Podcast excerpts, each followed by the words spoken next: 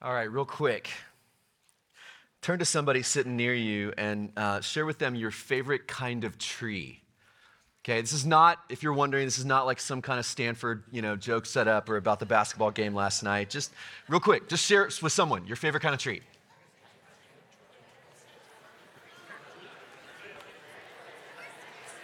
Christmas. It's good. It's good.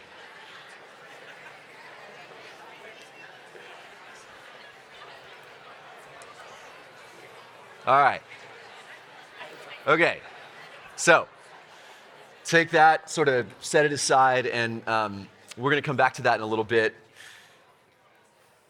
Let me pray for us.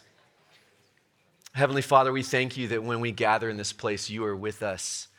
And Jesus, you have no rival, no equal and we want to live with you and for you. And so, as we open up your word, would you help us to be rooted and planted and grounded in your love for us? Amen. Will you say yes to following Jesus? Will you trust in him? And will you learn to become his disciple? This is the great decision of life. So, in this new year, which I know is not really a new year anymore, it's already Super Bowl Sunday, which um, I know that we have at least one Eagles fan in our congregation. Harbor, can you bring that to me? I, you don't have to claim allegiance to the Eagles for bringing this to me. I know it's you're like a shame, the walk of shame. This is not mine. Steve McLean is one of our pastors, and this is his fireman's helmet. He has it on his desk. I stole it from him, and I'm going to give it back to him tomorrow. But um, you know, there, I, there's a few people cheering for the Eagles. I'm just going to give this back to you because it's really, I don't want pictures on.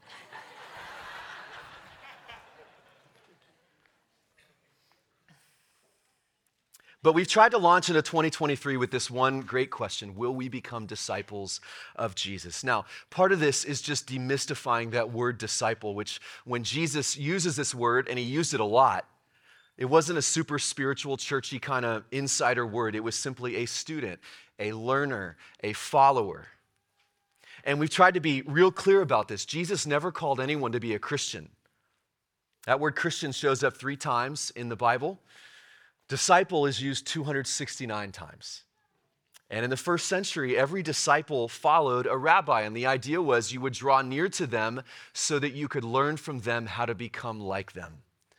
And here's the thing, and I, w- I wish I would have said this earlier in the series, but we are all disciples of someone or something. We were created as creatures who learn by following someone else. We learn by being disciples. That's how we're formed. So the question is never, will I follow, but who will I follow? It is never, will I be a disciple, but whose disciple will I choose to be? Will I say yes? Who will I say yes to and allow them to form me and frame the direction of my life? This is how we're created to learn. It starts when we're young and with our parents, right, who teach us how to live a certain way. Now, that process may be incredibly frustrating.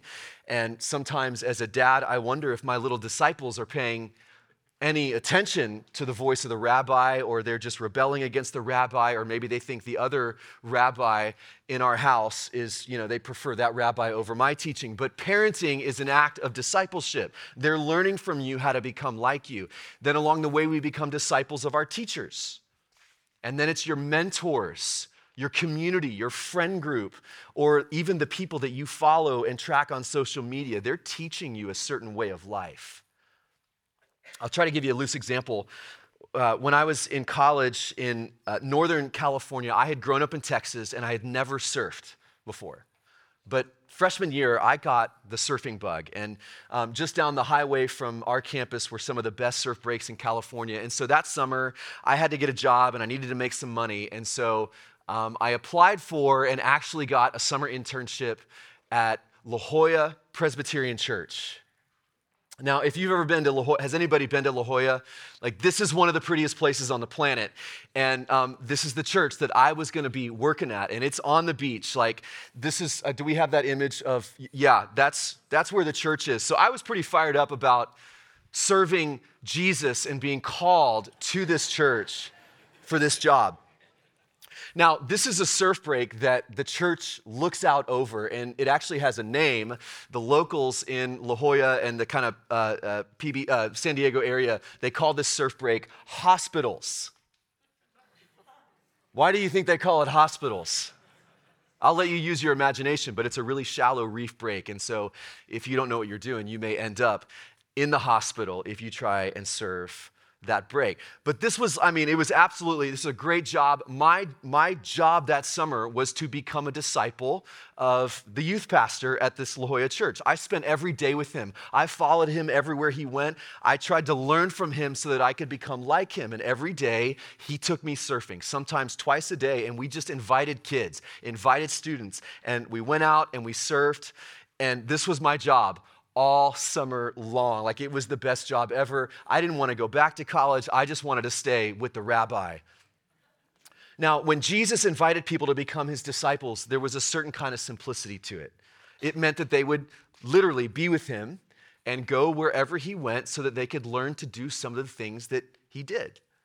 And for his first disciples, the reality and the cost of discipleship was a bit more clear. Like they had to leave certain things behind family or jobs or commitments so that they could go and be with Jesus as he walked from region to region, showing them what life in the kingdom looked like. And see, even though we can't physically be with Jesus in the same way, the call remains the same. Will you decide that the most important thing that you can do with your life is to be with Jesus so you can learn from him how to become like him, no matter the cost?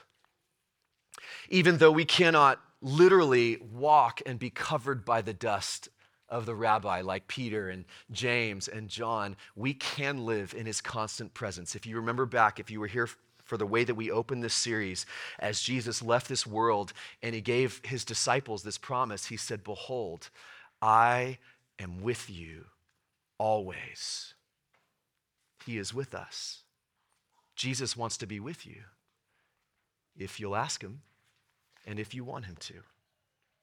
And with Him as His disciples, we can actually learn to do the things that He did. We can learn how to pray the way that Jesus did. We can learn to love our enemies. We can learn how to bless those who, who say terrible things about us and, and trash our reputations. We can be kind and honoring and loving to people with whom we deeply disagree about things like politics and social issues. We can walk the second mile with someone who's oppressing us. We can give to the person who asks without any condition. Jesus will actually show us how to live like that. So, Will you say yes to following Jesus? And will you learn, will you trust him? Will you become his disciple? This is the great decision of life. Now, as we wrap up this series today, um, next week we're going to start a new series. It's going to take us all the way through the season of Lent and to Easter Sunday, and I'm really excited about uh, this, this series. You want me to keep it a secret until next week and it just be a surprise? Or you want me to tell you right now? Okay, you ready for this? We're going to talk about the seven deadly sins. Doesn't that sound fascinating? Like, aren't you motivated to not want to miss a single Sunday and like change your plans between now and Easter? Honestly, I'm really looking forward to this because mostly it's about freedom. And it's about how God leads us into freedom from sin and bondage and anything that enslaves or keeps us from living the life that He intended for us to live. But on this last Sunday of this discipleship journey, I want to leave us with an image that runs through the Bible of a person deeply rooted in God.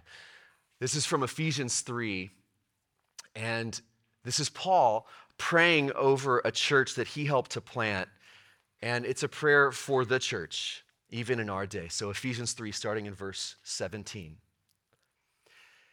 Paul says, And I pray that you, being rooted and established in love, may have power, together with all the Lord's holy people, to grasp how wide and long and high and deep is the love of Christ, and to know this love that surpasses knowledge, that you may be filled to the measure of all the fullness of God. For as long as I can remember, this has been a real significant uh, text for me. It's the first scripture I ever memorized when I was a summer camp counselor at Kanakuk. But this image of rootedness, Paul's prayer that the disciples in Ephesus would be deeply rooted in love, which, just to state the obvious, his prayer is that they would be rooted in love, not in doctrine, not in right theology, not in knowledge or obedience, and not even in faith, that you may be rooted in love. And what do we know about God? God is love. And in recent years, this picture of a deeply rooted life uh, has become increasingly important to me, and I want to try to explain that. I talked a couple weeks ago about the decision to move here to Highland Park and to serve this church. And, you know, one of the biggest hurdles for Ali and me as we prayed and discerned was just leaving a place and a church that we loved so much in Atlanta. Well, along the way, there was a the group of guys who lived here in Dallas who started praying for me and with me every week on Wednesday at six o'clock in the morning. I was still in Atlanta, they were here in Dallas, uh, but they wanted to pray over me and over our family as we prepared for this transition. Some of these were friends from college, some of them were part of this church, many of them were not a part of this church, but they cared for this church. And more than any of that, they cared for what God was doing in our city. Now, the friend whose idea it was to sort of gather this group of guys to pray, his name's Baxter, and we were roommates in college. And uh, one of those Wednesday mornings as we were praying, I, I, re- I, so vividly remember as he began to describe this image um, as a way of praying with me and over me. And it's stuck with me ever since. And it is, it was a certain kind of tree. Now, this brings us back to the question what's your favorite tree? And, you know, uh, maybe there's someone in the room who chose this one. But as we were praying together that morning, he started describing this deeply rooted oak tree. And I, I, I believe it was th- that it was a live oak. And for him, it was an image that, that in whatever way God had given him of Highland Park Pres. And so I asked him afterwards because it just struck with me, uh, uh struck me, and he described to me because uh, I wasn't very familiar with live oaks at the time. Uh, but he said that these trees they have this root system that runs so deep and so strong under the ground, and you can't see this profound root system. And this tree may not grow to like 100 feet tall, like these giant towering pine trees that you have in Georgia, but the live oak, it is a strong and resilient and weathered kind of tree. And almost nine years later, I have never forgotten that. And, uh, you know, as we've settled into being Texans, which can I just say that? Is that official? Like, no, Van Amber, come on, man. It's been nine years. My kids are learning Texas history in third grade. They know more about the Alamo than I do. It's official. But along the way, as much as I miss the, you know, the beautiful pine trees, I have grown to love the live oak. And so I've done a little research. The southern live oak is also known as the uh, Quercus virginiana. Everybody say that with me. Quercus virginiana. It has a deep taproot that anchors it when it's young, but eventually it develops into this extensive and, and widespread root system, which, along with its low center of gravity, and its evergreen leaves makes the live oak extremely resistant to strong winds and harsh conditions and things like hurricanes. I have an arborist friend, I've, I've never used that phrase before. I have a friend who is an arborist and works with trees, and um, he used to help with the trees in our backyard. He looks like Willie, Willie Nelson. That's neither here nor there, but he loves trees. And so one day I asked him about the live oak.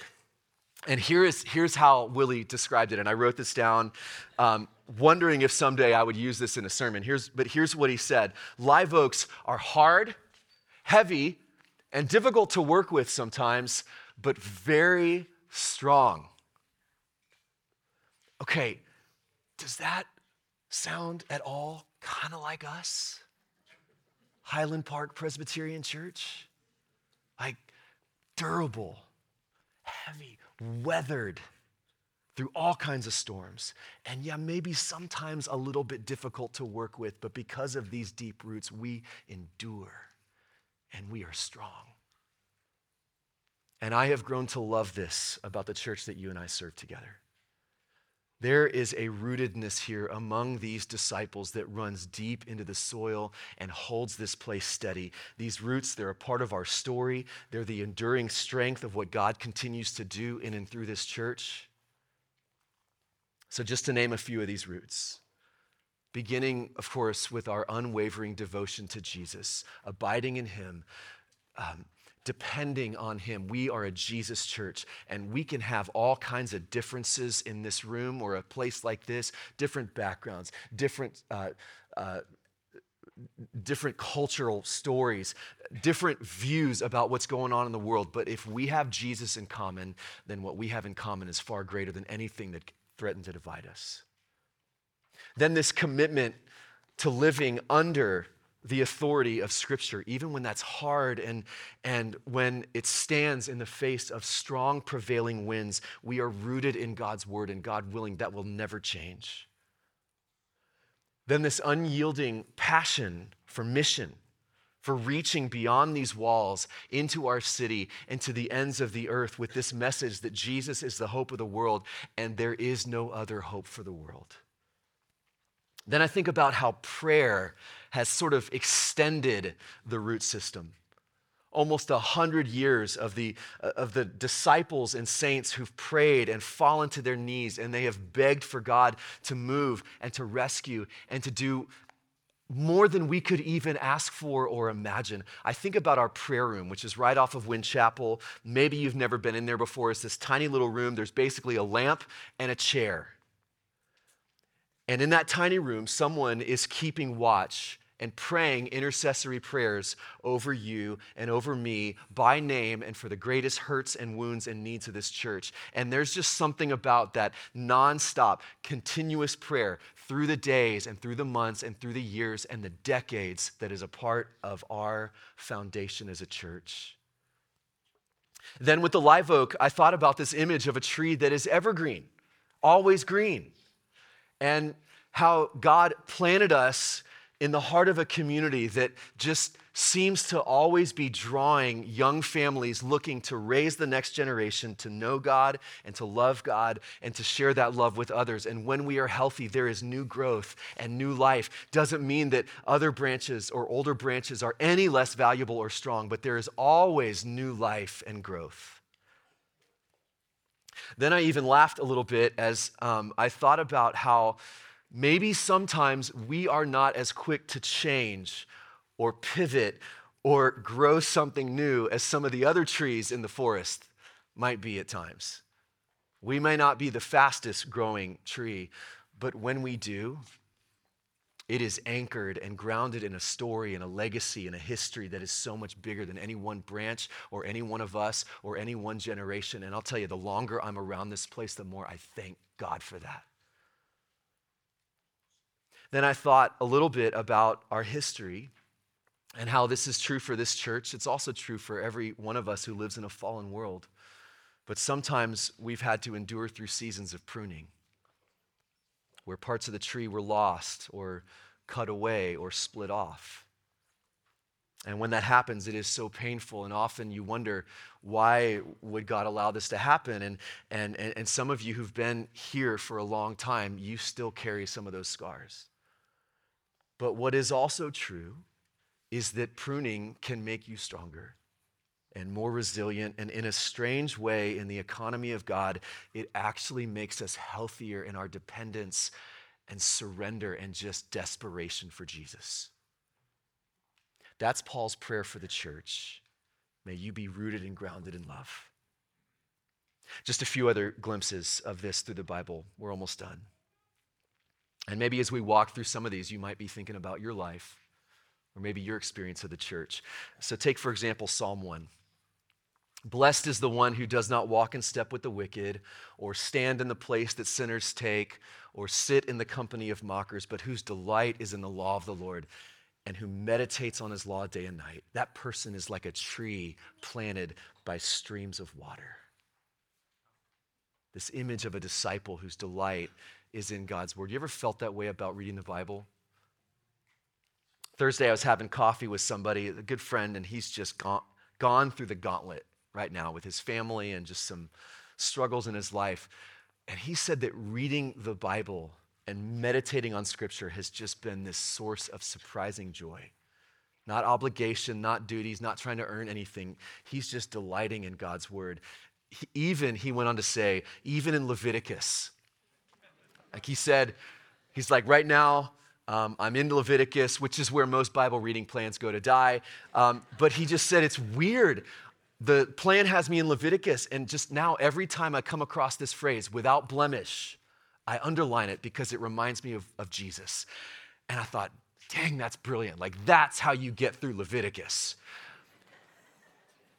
Here's another one from Second Kings, and, and this is a beautiful image. And the surviving remnant of the house of Judah shall again take root downward and bear fruit upward. And I love that image that you, you can't bear fruit upward without reaching and taking root downward, abiding in Jesus, staying connected with Him. Let's not focus on the fruit, let's focus on the root. Let's be that kind of church. Then, other times in scriptures, God kind of warns His people that as strong and rooted as they may be, that, that God will remove his blessing from us if we don't live for him and put him first. This is the prophet Ezekiel, and he's speaking a word of warning. He says, In the 11th year, in the third month, on the first day, the word of the Lord came to me Son of man, say to Pharaoh, king of Egypt, okay, most powerful man in the world, who can be compared with you in majesty? Consider Assyria, once a cedar in Lebanon with beautiful branches overshadowing the forest. It towered on high, its top above the thick foliage. This is one big, towering tree. The waters nourished it, deep springs made it grow tall. So it towered higher than all the trees of the field. The birds of the sky nested in it, and the animals of the wild gave birth under it. All the great nations lived in its shade. It was majestic in beauty. What an incredible tree. Wouldn't you want to be a tree like that?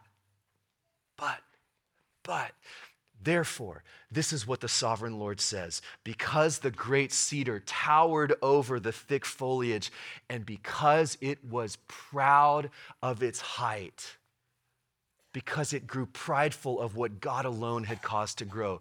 Therefore, I gave it into the hands of the ruler of the nations. For him to deal with according to its wickedness, I cast it aside, and the most ruthless of foreign nations cut it down and left it. And I know that's a hard word, but church, as deeply rooted as we may be, and all the ways that God has seen fit to bless this spiritual house if we get distracted or we get complacent or self congratulatory or we begin to think along the way that we did this. We become prideful of the great things we are doing and the lives that we are changing. If we make it about us, God will remove his blessing. So we need to stay humble and low and on our knees and never forgetting how utterly dependent we are on the grower. All we can do is abide. All we can do is stay connected and rooted in Jesus. So, this one last image, and we'll close with this. It's the last book of the Bible. This takes us to the very last page of the story where Jesus says to his church, I, Jesus, have sent my angel to give you this testimony for the churches. I am the root and the offspring of David and the bright morning star. Jesus is the root, and he is the only root that can sustain us through the storm. So let's focus on the root and not on the fruit. Would you join me in prayer?